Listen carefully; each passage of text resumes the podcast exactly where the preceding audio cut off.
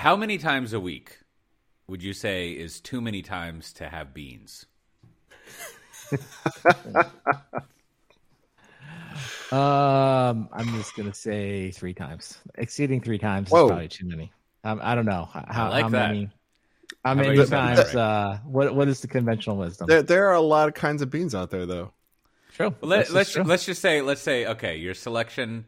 Well, okay, this is a good this is a good point because you could okay you could think like black beans and pinto beans, kidney beans, you know, the, the larger beans. There must well, be lentils. a name for these beans, right? But exactly. But then we get into lentils, and it's just all over the place. We don't like that's a whole other situation there. A lentil versus a pinto bean. You know, you even got lima beans. You got the big beans, and you got the small beans. Mm. And I think I don't know. I think I think I think. I mean, I feel like there are some cultures where it's like there's always beans, just beans all the time, right? As, as Johnny Cash sang, "Look at them beans." Wait, is that an actual song? Oh yeah, I'll put a link to that in the show notes. Look Fantastic. at them beans.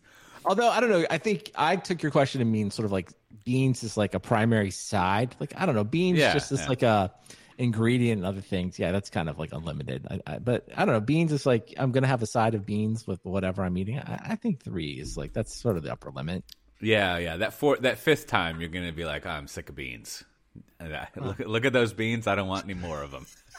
Well, it raises another question. Like, can you eat the same meal? I can eat the same meal like multiple times a week. Like, no problem. Oh, yeah. I like, I like it, but like, I don't know. My house, other people hate it. So um, I don't know. I think that's that, that's maybe a variation of your question. Is like how many well, times I, can you eat the same meal in a week and not feel now? I'm I'm, I'm assuming that you're eating the same meal you're eating is like a healthier meal than not. Yeah, right? Something with like known calories, known nutrition. You can just be like, oh, I know exactly what's in it. So you know. So what what are you what easy. are you going to be eating the same of? You, you get a turkey salad. What, I don't know. I usually there? do some kind of variation of like chicken, like chicken, rice, and uh-huh. like you know beans. Maybe beans, could be beans, but usually like chicken, rice, broccoli, vegetable kind of thing, right? That's a real, Oof, the that's like a five hundred calorie kind of meal. If, if now a broccoli, broccoli is a real solid. I feel like a broccoli is just like that's a solid vegetable. It kind of holds up the whole the whole food selection thing there. I'm not really sure how that happened, but it is like what what is it about? Why is that? Is it just because it's so like tough, so it feels like durable? Like, I don't really even know if broccoli is good, but I, I sure do eat a lot of it. It's easy to prepare. I think I think that's probably yes. part of it. And, and of course, you know, the the broccoli is, is actually like five or six different vegetables in one, you know, it's depending on uh, which strain of How it you, you count? Have. Huh. Well, it's like broccoli and cauliflower are like the same species. Oh, really? And, that's and right. And then it's like collard greens, maybe.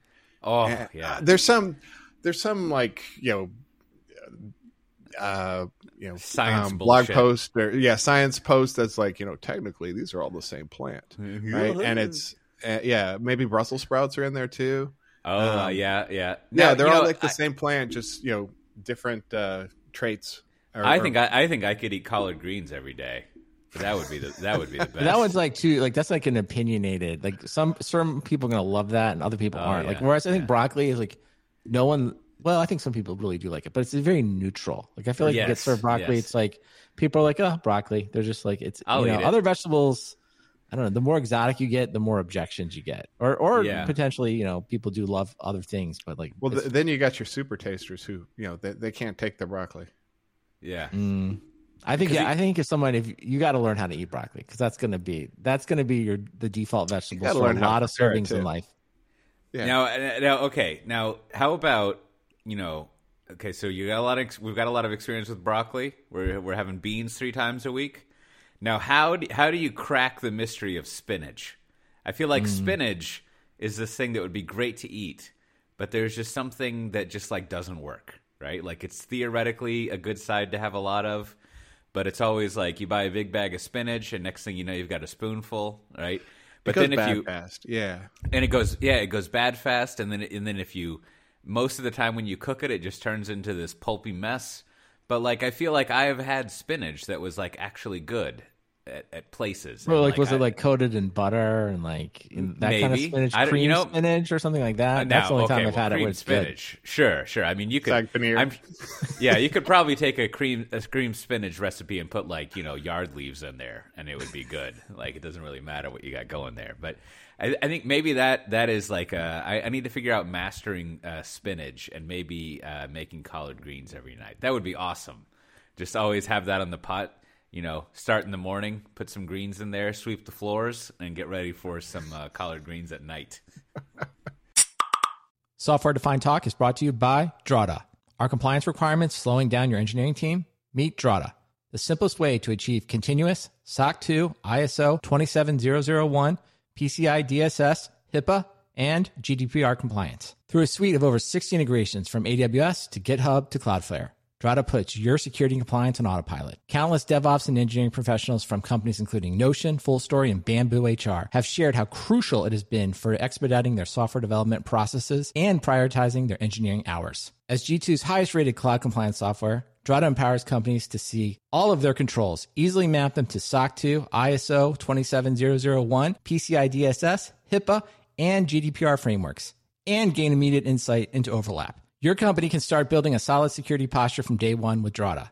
Achieve and maintain compliance as the business scales and expand security assurance efforts. Say goodbye to long days of spreadsheets and screenshot evidence collection and say hello to the future of automated compliance. Listeners of Software Defined Talk can get ten percent off Drata and waived implementation fees at drata.com slash partner slash STT. Again, that's drata.com slash partner slash STT. And of course, we thank Drata for sponsoring our show. Well, that company, Dagger, got some funding. Now, we could talk about the the idea of, of putting a layer of abstraction on top of uh, a C I C D pipeline. Yep. That's what programmers love to do, put another layer on a layer, as it were, which is fine. But now I, uh, uh, related to this, it uses some, I need some explanation of what's going on here, but it, it looks like it uses... Uh, something called CUE, C U E, mm. which, as far as I can tell, is like basically Java interfaces, I think, like with the curly braces, and you define like types. And it has like a lot. It's been a long time since I've read like um, like developer first, only developer language, like documentation for a new company with lots of words like infinitely extensible, abstraction layer.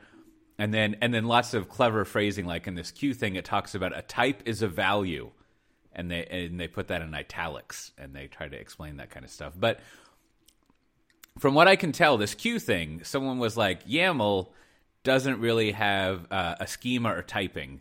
We right. don't want to use X S D files, or definitely no D T Ds. So we need to come up with a new system that basically defines a schema and the types of values in there, because that doesn't exist in YAML yet.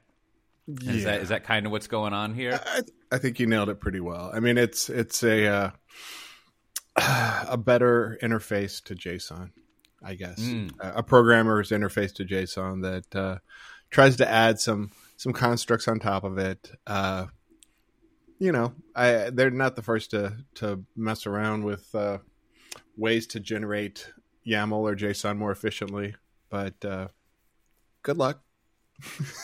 We already set up the whole, I mean, Dagger's not yet. I mean, for me, that's I, not the interesting thing about Dagger, right? Well, I was going to say, Matt, maybe set up like what what is, because I think that was the part, I guess, this kind of like broader question is like maybe to set up like when you look at Dagger, like what problem is it solving?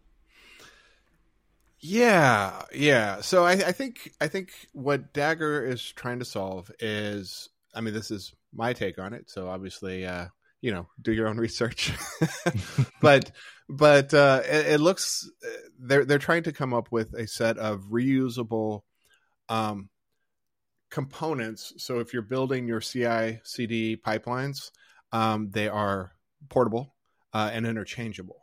And, you know, they, they, I think they reference, you know, Lego blocks several times. So if you are developing locally, you can have, you know, you can iterate over just a part of your C I C D. And if you are, you know, once you go into production, you could like swap out the the local, you know, the Docker um, the local Docker engine for, you know, uh, C I C D uh, for like, you know, Circle C I or, you know, something that is going to, you know, handle all the sprawling off to, you know, dozens of targets. So the idea being like, as a developer, you don't really care about the underlying implementation. You just say like, you know, these are the five steps I do when I release my code.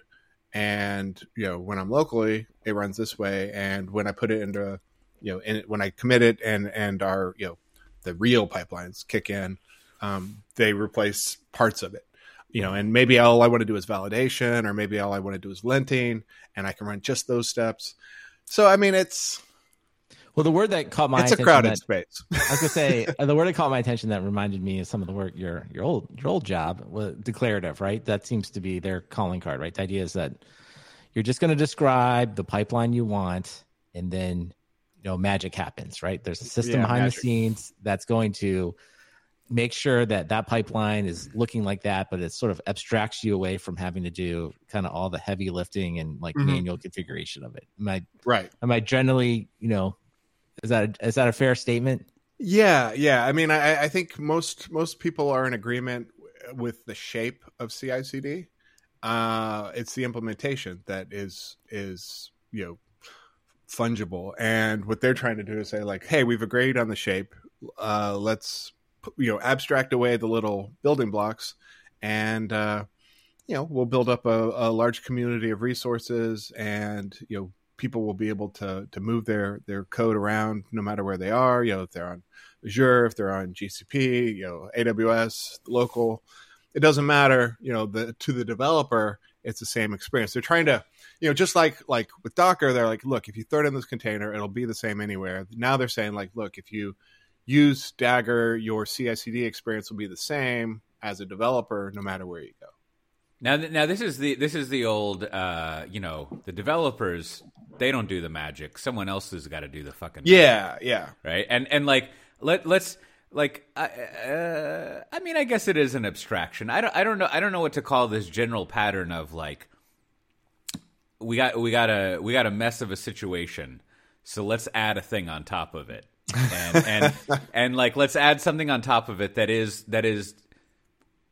M- more componentalized and and yeah. maybe and maybe cleaner because it's newer, but then you know it's like it's like all sort of utopias where like if you go below a certain level, like you're in a sprawling like you know dirty place where you got to do integrations and stuff like that, which is fine, mm-hmm. right? Like it's I'm sure there's crazy stuff going on in chip land. Well, I mean that, that that's the thing that they, they say like in their announcement, you know, a developer's dream is a DevOps engineer's nightmare. Well, you know, there are a few problems with that. and, and so, so as a historic analog, now, now, you know, Brandon kind of brought it up, is like, I feel like if we were to go to the, uh, you know, even the current, but definitely the, the many years of the old, uh, the old Chef and Puppet world, right? It's a similar kind of idea where like, you know, maybe you don't have to do all this, this work. You can just go to the community and reuse these things and talk about how you want to, you know, set up a server or how you want to configure a networking thing. And like, so I'm curious, like when it go comes to like the, the, the magic, like the crappy integration work that developers yes. are hidden uh-huh. from, like, like, like who does Who's that? Who's going to do that? yeah. And, and like, and like, oh, the, oh does... wait, wait, wait, for, for, for those of you uh, not watching the video stream, here's where I wave my hand and say, that's the community. and, and and then and then the second thing is that is it actually possible to get people to not want to do the magic on their own, or or do, or or do people like for example like like in in Chef Land, would people reuse stuff from the community more than they would make it on their own, or would they fall into like because you know we we encounter this in in the um in the in the PaaS internal development layer mm-hmm, is like mm-hmm. you try to have to use Matt Ray's signaling a community uh, that that does all these things that you reuse, and then developers don't have to worry about it. But then it turns out that every development team is an edge case, and they have to go like implement their own stuff. And like, exactly. does does that end up happening with Chef? That like people are basically like, oh, I know there's five different ways to configure a load balancer, but we have a really special need, so we're going to start from scratch uh, yep. and uh, do that. I, I, yeah, I mean, that that's that's a perfect analog, because what would happen uh, over over in, in, in Chef land is, you know, there are there's a community site with hundreds of cookbooks, and there were some that were, I don't know, thirty or forty that were, you know, provided by Chef that eventually became common resources built into the language. Mm, um, right.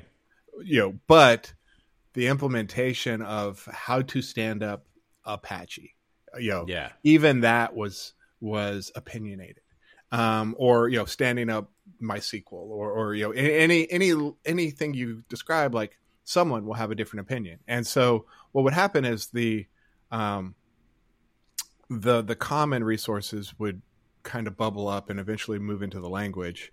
But like, you know, what, what would happen at a large enterprise is they might have a hundred cookbooks and they might use five or ten community ones. And even those, you know, they were like, well, we forked it, you know, and they'd fork it and not send their, pu- push their patches upstream. And, you know, there is yeah. an effort, a community effort to keep, you know, some core functionality around. But I, I really feel like um, you're going to be left with some pretty simple building blocks, and people are still going to have to do a lot of lifting themselves, because I mean, C I C D, like what you end up with is syntax short, sh- syntax, uh, the Sugar? You know, shortcuts rather oh, shortcuts. than, you know, like, like, you know, when I use, uh, you know, uh, C- Circle C I or something, I can say like, look, I'm going to be using Ruby two point seven or, you know, whatever. And, you know, so it's like, oh, Ruby two point seven, I'll go get all that tools for you. And then, and you're going to run these Ruby commands. And that's cool. That, but like somebody has to go and write that. Somebody has to maintain that. Um,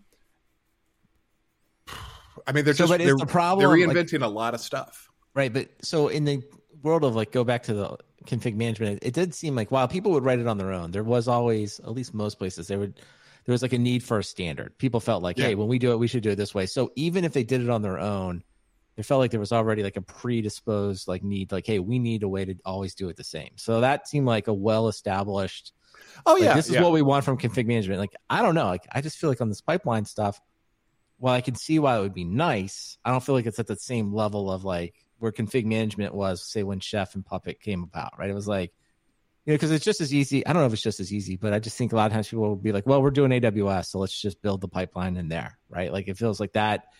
Well, and, and there are already likely. like thirty or forty choices. Yeah. So I, I don't know. I guess it's like coming out with this now doesn't feel like the problem is like, like, like this doesn't feel like as big a problem as config. And you can argue, we can even argue with like the outcomes of Chef and, you know, here rumblings Puppet, maybe, maybe going the way of Chef in, in, in the near future. I don't know.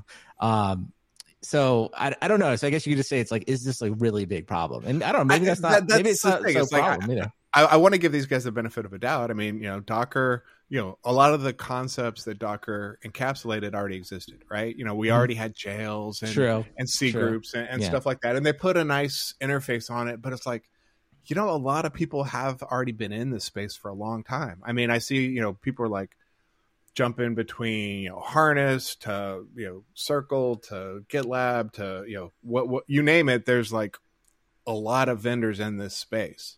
And are you going to provide an abstraction over the other vendors? Because they won't care for that, right? Right. So maybe the question you're just asking is, or maybe the strategy is just as simple as like, hey, the belief is they can do it better, right? And they've got some history with a track record of doing, you know, doing Docker, which obviously was a huge success. We can maybe, we can argue if that was halo effect. Yeah, bigger success now. We can argue if that was like timing or product, but whatever. I mean, they have this track record, so I guess, hey, why not walk up to the plate, swing again, see if you can hit, you know, this time though, if there must if, be if, money there is all I can figure. Cause there are so many companies doing well, it. Well, I'm just going to offer up this advice. If Microsoft offers to buy them for like, you know, many billions of dollars this time, just, just say yes. Microsoft's say already yes. got GitHub actions. I know, but I'm just, I'm just throwing it out there. Like, Hey, Hey, you know, hey, if they call you this time, just take the money. Don't, don't, don't take the V C money. Just be like, no, no, I learned from my Docker experience. We're just going to take the money. You, you've got one boat, get a bigger boat. Software-defined talk is brought to you by the Trace Route Podcast. I've been telling you about a great new podcast I've been listening to, the Trace Route Podcast. All seven episodes have now been released, so you can start binging today. The Trace Route Podcast is about the inner workings of our digital world. Host Grace Andrews examines the real people, social changes, and hardware innovations that built and scaled the internet, with interviews and stories from some of the leading technologists, entrepreneurs, and innovators over the last forty years. Every episode of the Trace Route Podcast reveals something new and insightful about why the internet is built the way it's built, like how unused oil pipelines became the best place to run the first fiber optic cables, or how no one planned for cell phone towers because the expectation was that only rich people would buy mobile phones. I really enjoyed the episode on open source and the interview with Brian Fox, who was a first employee of the Free Software Foundation, the creator of Bash, and also a maintainer of Emacs. He had some interesting stories and some great perspective on open source, so check out that episode. Listen to and binge the Trace Route Podcast wherever you get your podcasts, or go to origins dot dev to learn more. Again, that's origins dot dev. And of course, we thank the Trace Route Podcast for sponsoring our show.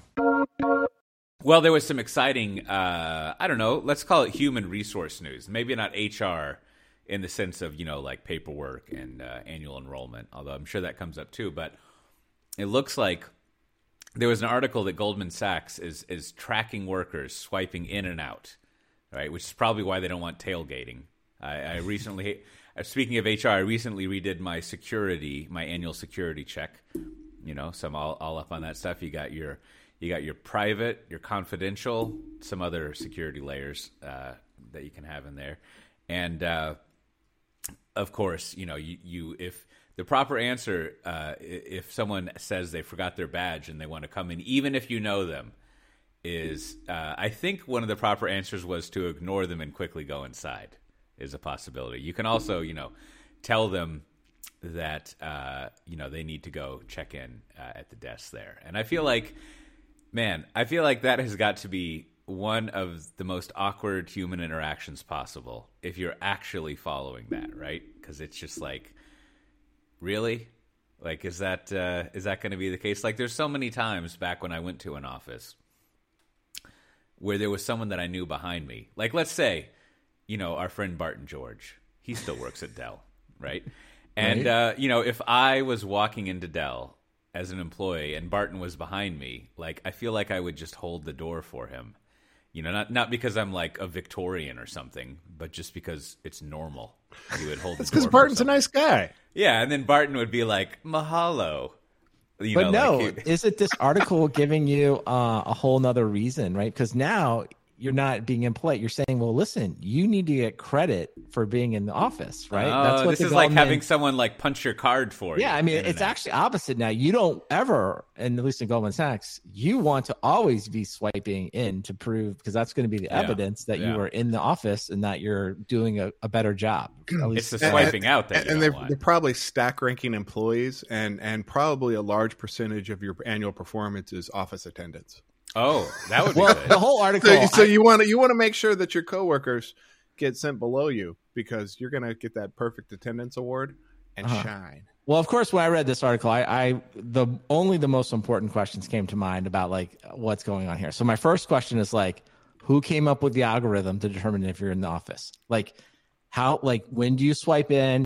Like if you swipe in like after eleven a.m., is that count as like being oh, in the morning? Oh, I see the rules. Right, like, right, right. What are like, because there seems like a lot, just like monitoring, there are a lot of potential rules here that you have to go through. Like what if you had a dentist oh. appointment?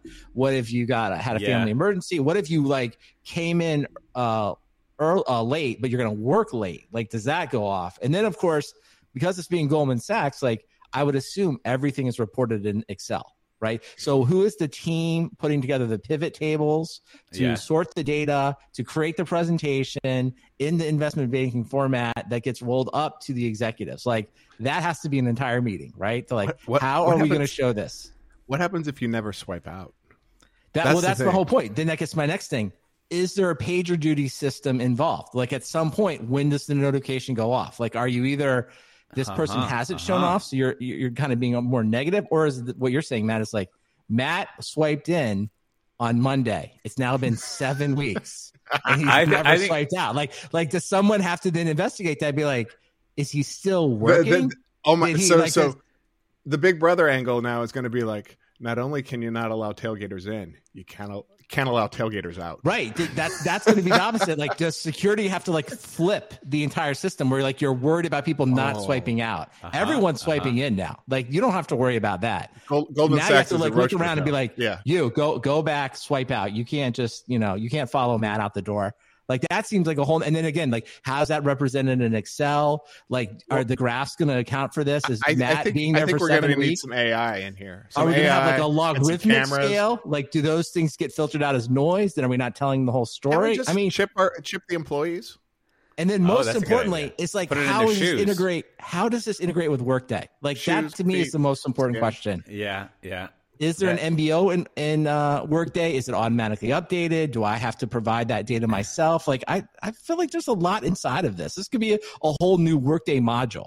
Well, maybe you can upload Workday a C S V file. That's that's probably what you can do is you can integrate through uh, through uploads. Now, I'm guessing also since they're in banking, banking they probably use Mekko charts, right? Like that's pro- they probably have that uh, that add-on uh, for Excel. That's M E K K O chart. You can tell when someone is like, really in finance and banking if they use these charts because they're not really like standard.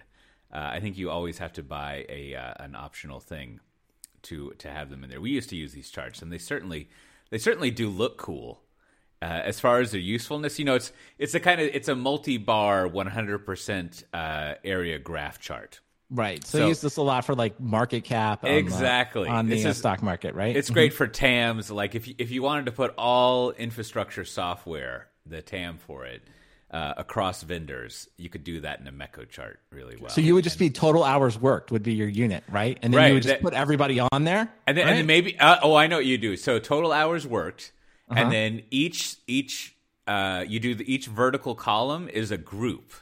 Within right. Goldman Sachs, like and then, V Ps, and then, interns, right. and, and then and then uh-huh. it's just people who fill it up, right? And so yeah. you can start to see that, like, oh, look here, you know, the the uh, the uh, these people who we send out to get us coffee are always coming in and out of the office. I don't know what's up with them. Obviously, they're not working well enough. And then these uh, these investment bankers, they're sitting here all the time. They they never leave. I don't well, know do you go one on. step further? Do you just like, you know, do some graphite? Do you just put this chart like literally in the open office? You just have it oh, yeah. all the Information time. Information radiator. Yeah, with everybody's name at all yeah. times. And you just and you uh-huh. just have it going red or green, like depending you, like the stock goes up a, and down. A leaderboard. A leaderboard. A leaderboard, and then you kind of show like when you fall off, right? You just literally have like some animation when you're That's like, good. oh, that was eliminated. Yep. Mm, like yeah. it.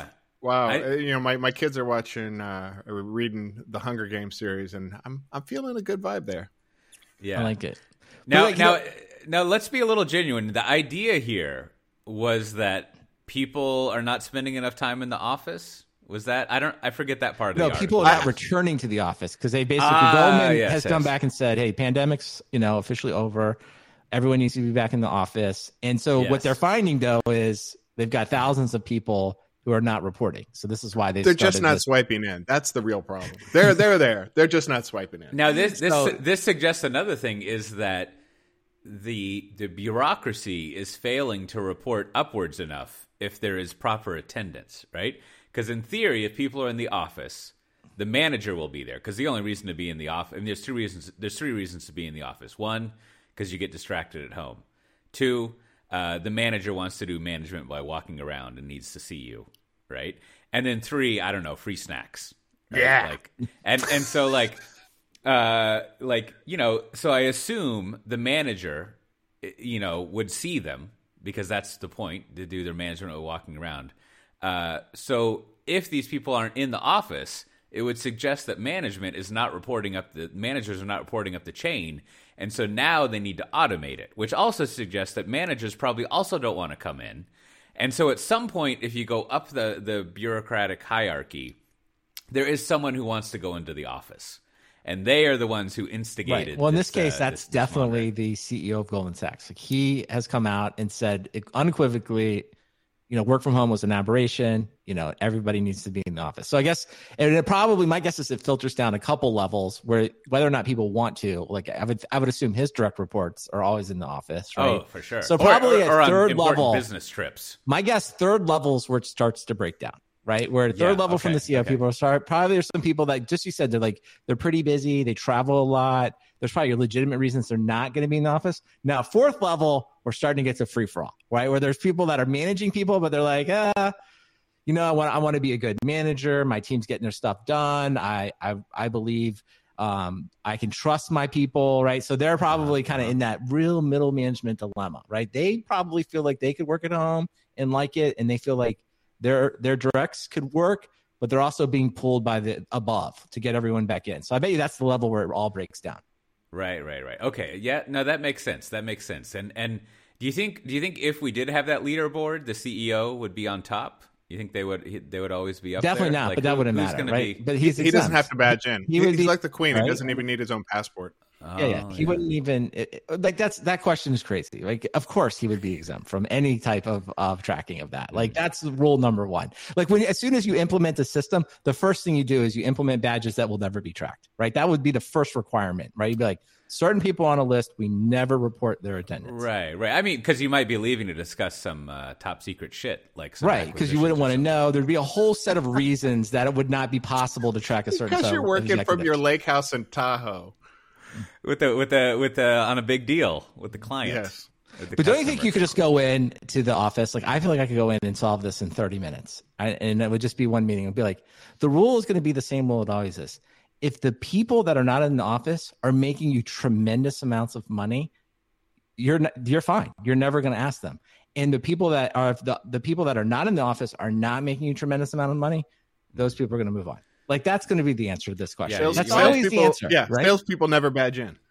Right. That's what I say. No one, no one investment banker that's pulling in billions of dollars of deals. No one cares. No one is going to ask about that person or what they're doing. Right.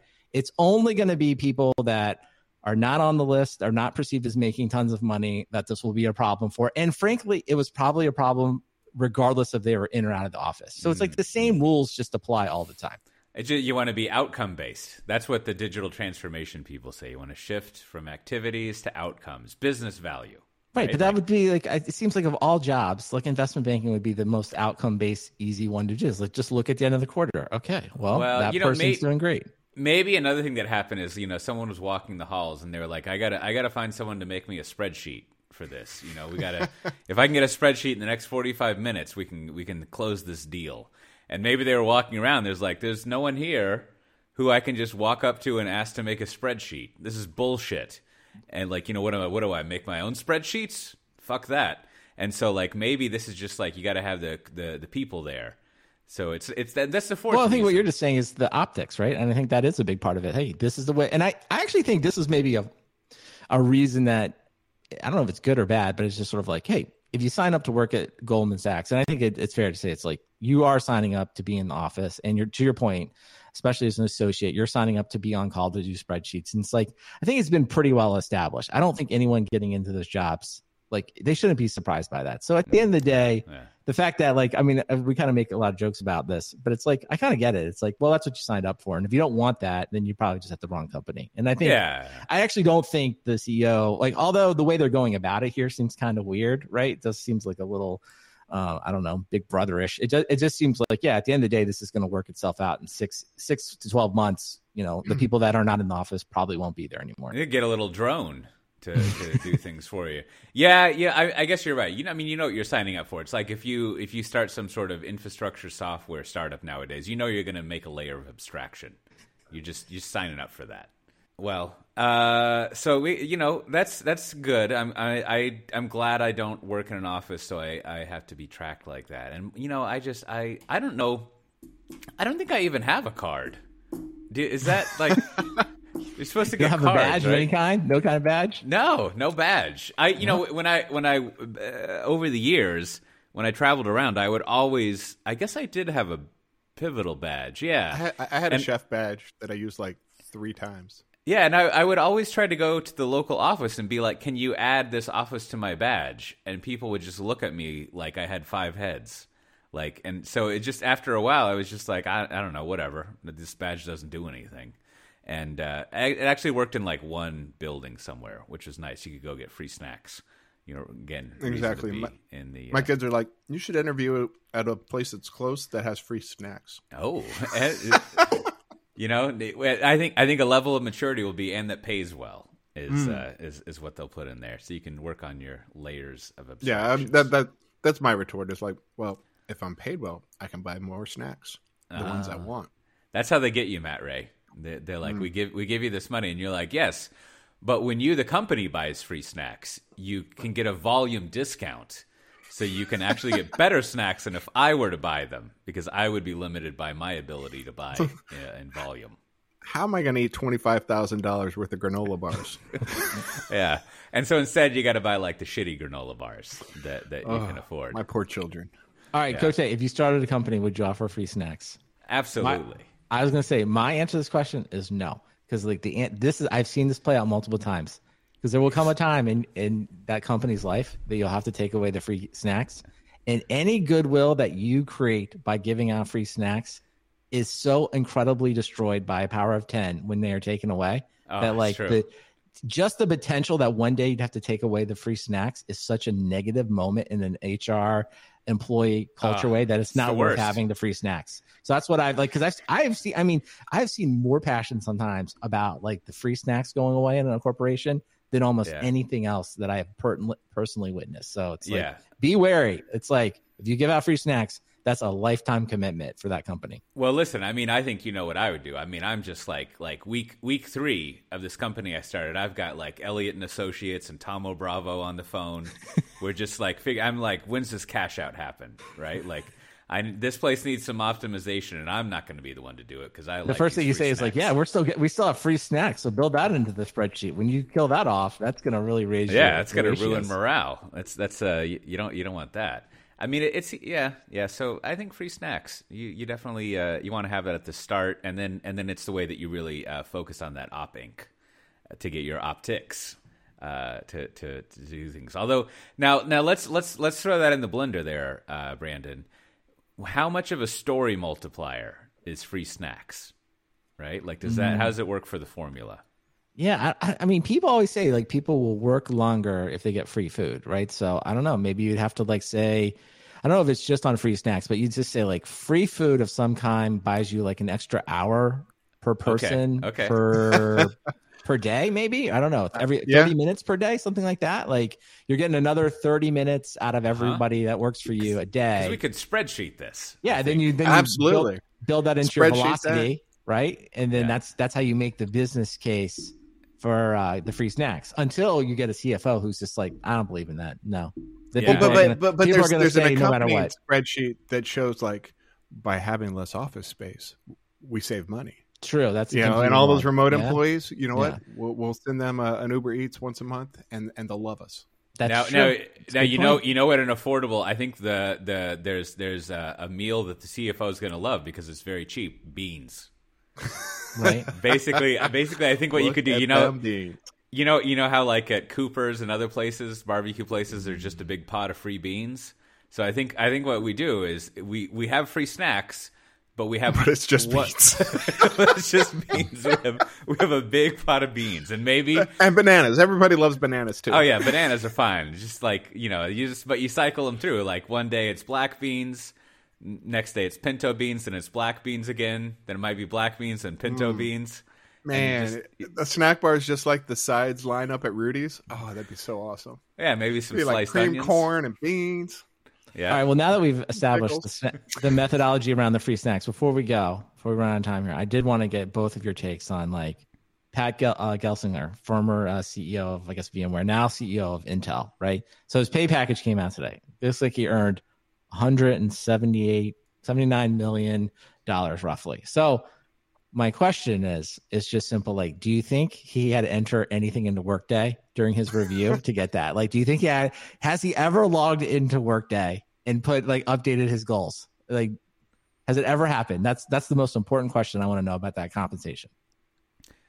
Uh, you know, I have never thought about that. Like, do, does the executive I, I guess in Workday you can probably delegate to your your yeah, uh, definitely administrative can, right? assistant. But do yeah. you think it has like? Do you think it has goals in there? Like, it actually has his goals, like, you know, probably stock price, sure. And like he actually goes through and he's like, oh, it's like my review's coming off. I got, I guess hopefully I'll get a good bonus, like one hundred seventy nine million dollars. You think he's in there like, you know, in the, in the text box? But is he? That's the part I'm, I'm really curious. Is like, is he fighting the text box, or is he like, man, I should do this in Word? But then you cut and paste from Word, and then you're over the character count. And he's like, and, oh yeah. man, I'm no, trying no, to get another he, couple he, million he, dollars. He leans over his desk and punches I mean, a button, and he's like, you know, uh, Suzanne, uh, give me five out of five on everything across the board. Send that, uh, send that to my boss. Right, and that's the other thing. Since the board of directors didn't log in, do they log in and like review it? That's the other part. I'm like, did they have a login to actually get it and go through?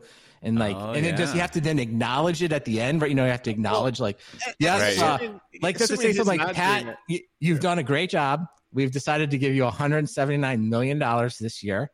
Um, and we look forward to you having a great F Y twenty-three. Like, is that like how it like it says? In, yeah, they just uh, have like a, a standard form letter that you get for your, your bonus. That would be great. I think. I mean, and, it's and, fascinating. And, yeah, and they're like, we'll send you a Calendly, and we'll schedule this meeting, and we'll get the five of us, you know, the board and, and you. I mean, probably not.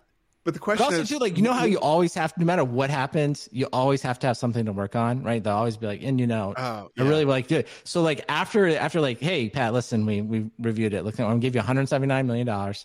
You did a great job this year. You've really b- built the morale around. But um, if next year you could build us faster chips, that'd be really, that'd be really good.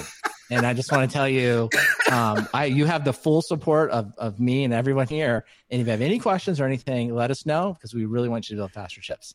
Okay, and then that's it. Like that's the end of the review. That, like is that how it, it goes? I, I yeah. I, I mean, basically, that's what every Intel board meeting is like. Right? Like we're just they, be like, just you like, know, what we need faster chips. That's pretty much what we need. Is there any we questions? Got, we, we had we had the the McKinsey people wrapped up their recommendation yeah. for strategies for next year.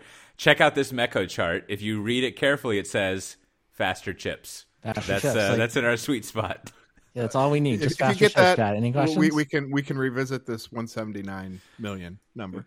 Yeah, it's like, and hey, you know, Pat, you know, if you if you pull that off, maybe we can see two hundred million next year, right? You know, because like, because that's the other thing. Because you think he's like, oh man, I only got one seventy-eight. He's like, I feel so just like I'm just so disappointed, right?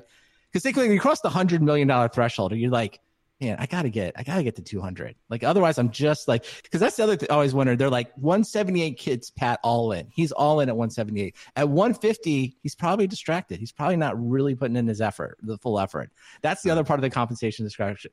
Uh, discussion is like, what do we got to do to keep Pat excited, right? We got to really one seventy-eight is the number. I'd love to hear that conversation.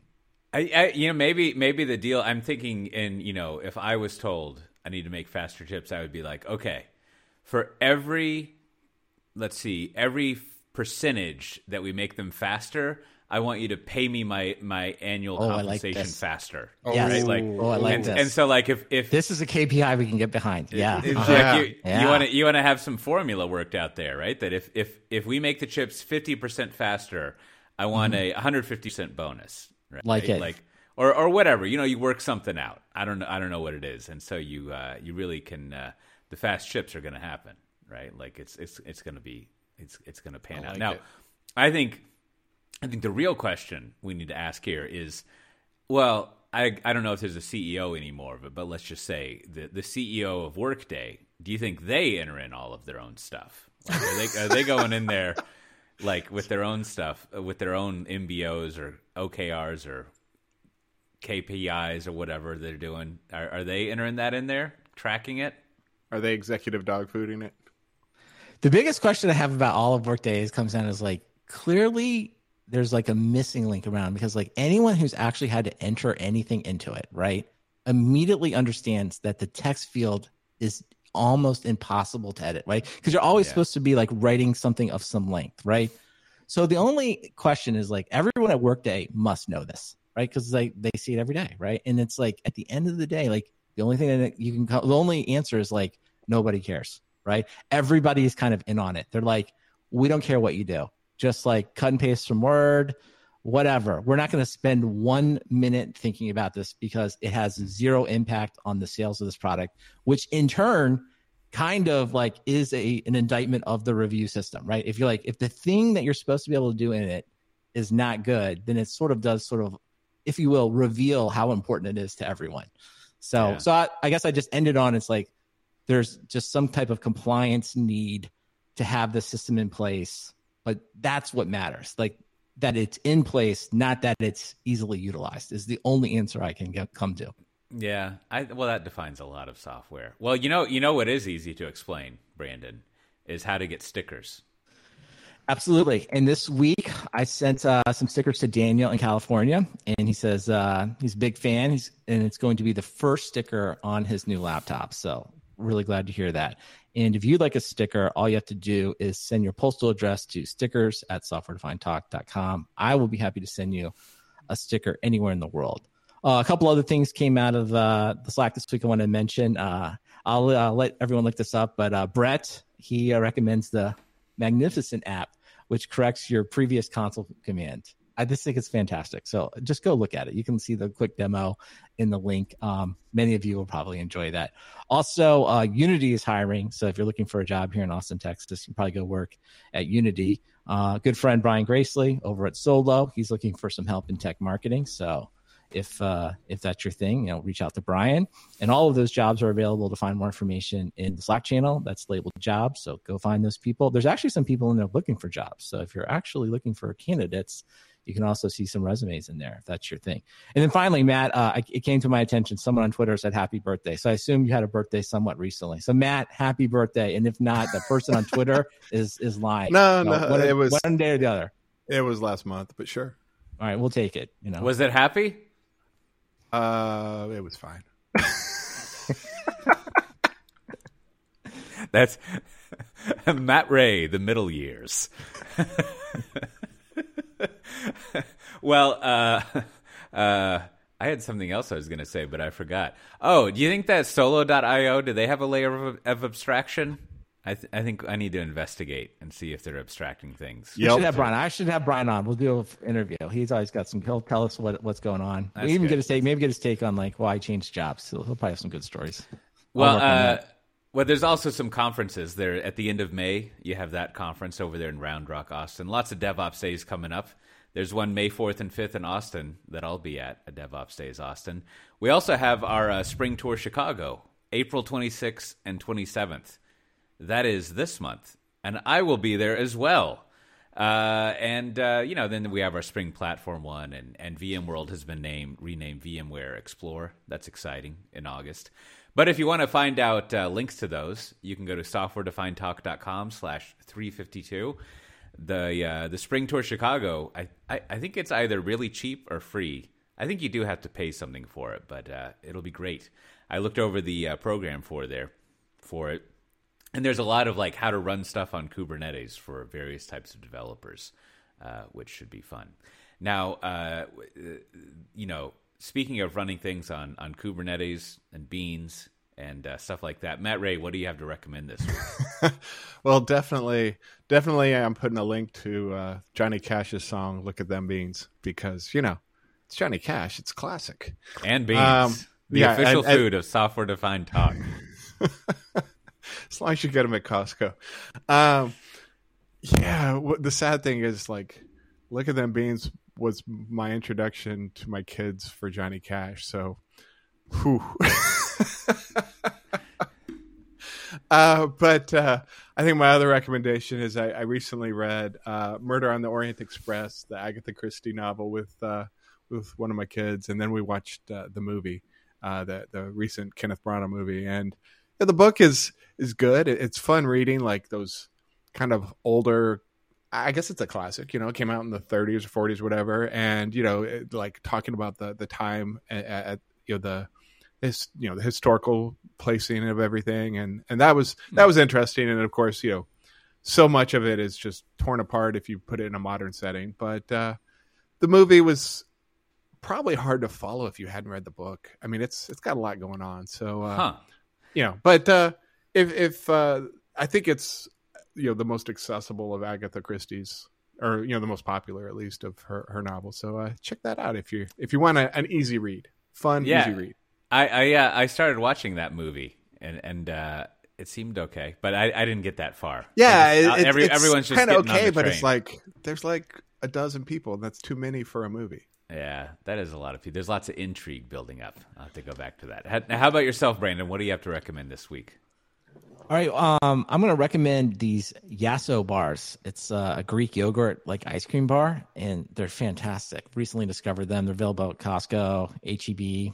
I don't know, probably all over the United States. But the, the thing that's great about them is they're one hundred calories or less, and they very are they remind you very much of uh, an ice cream bar. So if you're kind of looking for like a sweet mm. snack that's a little bit on the healthier side, at least on the lower cal side, I really uh, recommend Yasso. They're a little expensive, but like honestly, I was like, I think it's one hundred percent worth it. So uh, get yourself a sweet treat that's not too uh, high cal. Try the Yasso bars. And also, I was going to mention this many times on the show. I was going to so Severance, the Apple T V Plus television show. I think it's fantastic. Tomorrow is the season finale, so I will say have I try not to get the expectations too high, but my expectations are very high. So I will report next week whether or not it's safe to watch the entire season if it, if it paid off. So I already know there's going right. to be season two, which is like always one of those like uh, I don't know, good and bad kind of things, right? You like to see it conclude, right? You don't want to get dragged on for a long period of time, but they've done a good job. So so I'm I'm I'm optimistic Severance will deliver on a good season finale, and my time will have been well spent. We shall see. All right. Well, I, I'll have to get around to watching that. Well, my recommendation, uh, we did we did uh, uh, the maybe we'll do some more, but we did the last of uh, for a while of our our online executive roundtables tonight, and we had the lovely uh, Marcus, the sommelier, and what he sent out. He sent out some white wine, but he also sent out. Uh, I, you know, I'm going to butcher this for people who actually know how to speak Spanish. Uh, the this canned asparagus called cojonudos, uh, as as as I'll have to take a picture of it to show. But apparently, cojonudos is like uh, if you translate it, it means something like you know crazy balls, like you know this is crazy good. And and apparently, the king in exile uh, of Spain. Uh, ate some of these and said that he was like, "Whoa, these are these are great!" And so now they're named uh, cojonudos, and they're basically like this white asparagus uh, that has been put in a a large can. Uh, and you know, my wife Kim's reaction was that that is gross and disgusting, and why would you ever do that? She's very extreme uh, in her opinions, but I think they taste delicious. They're great, and I, I think with a little bit of like bacon or maybe some uh, some serrano ham.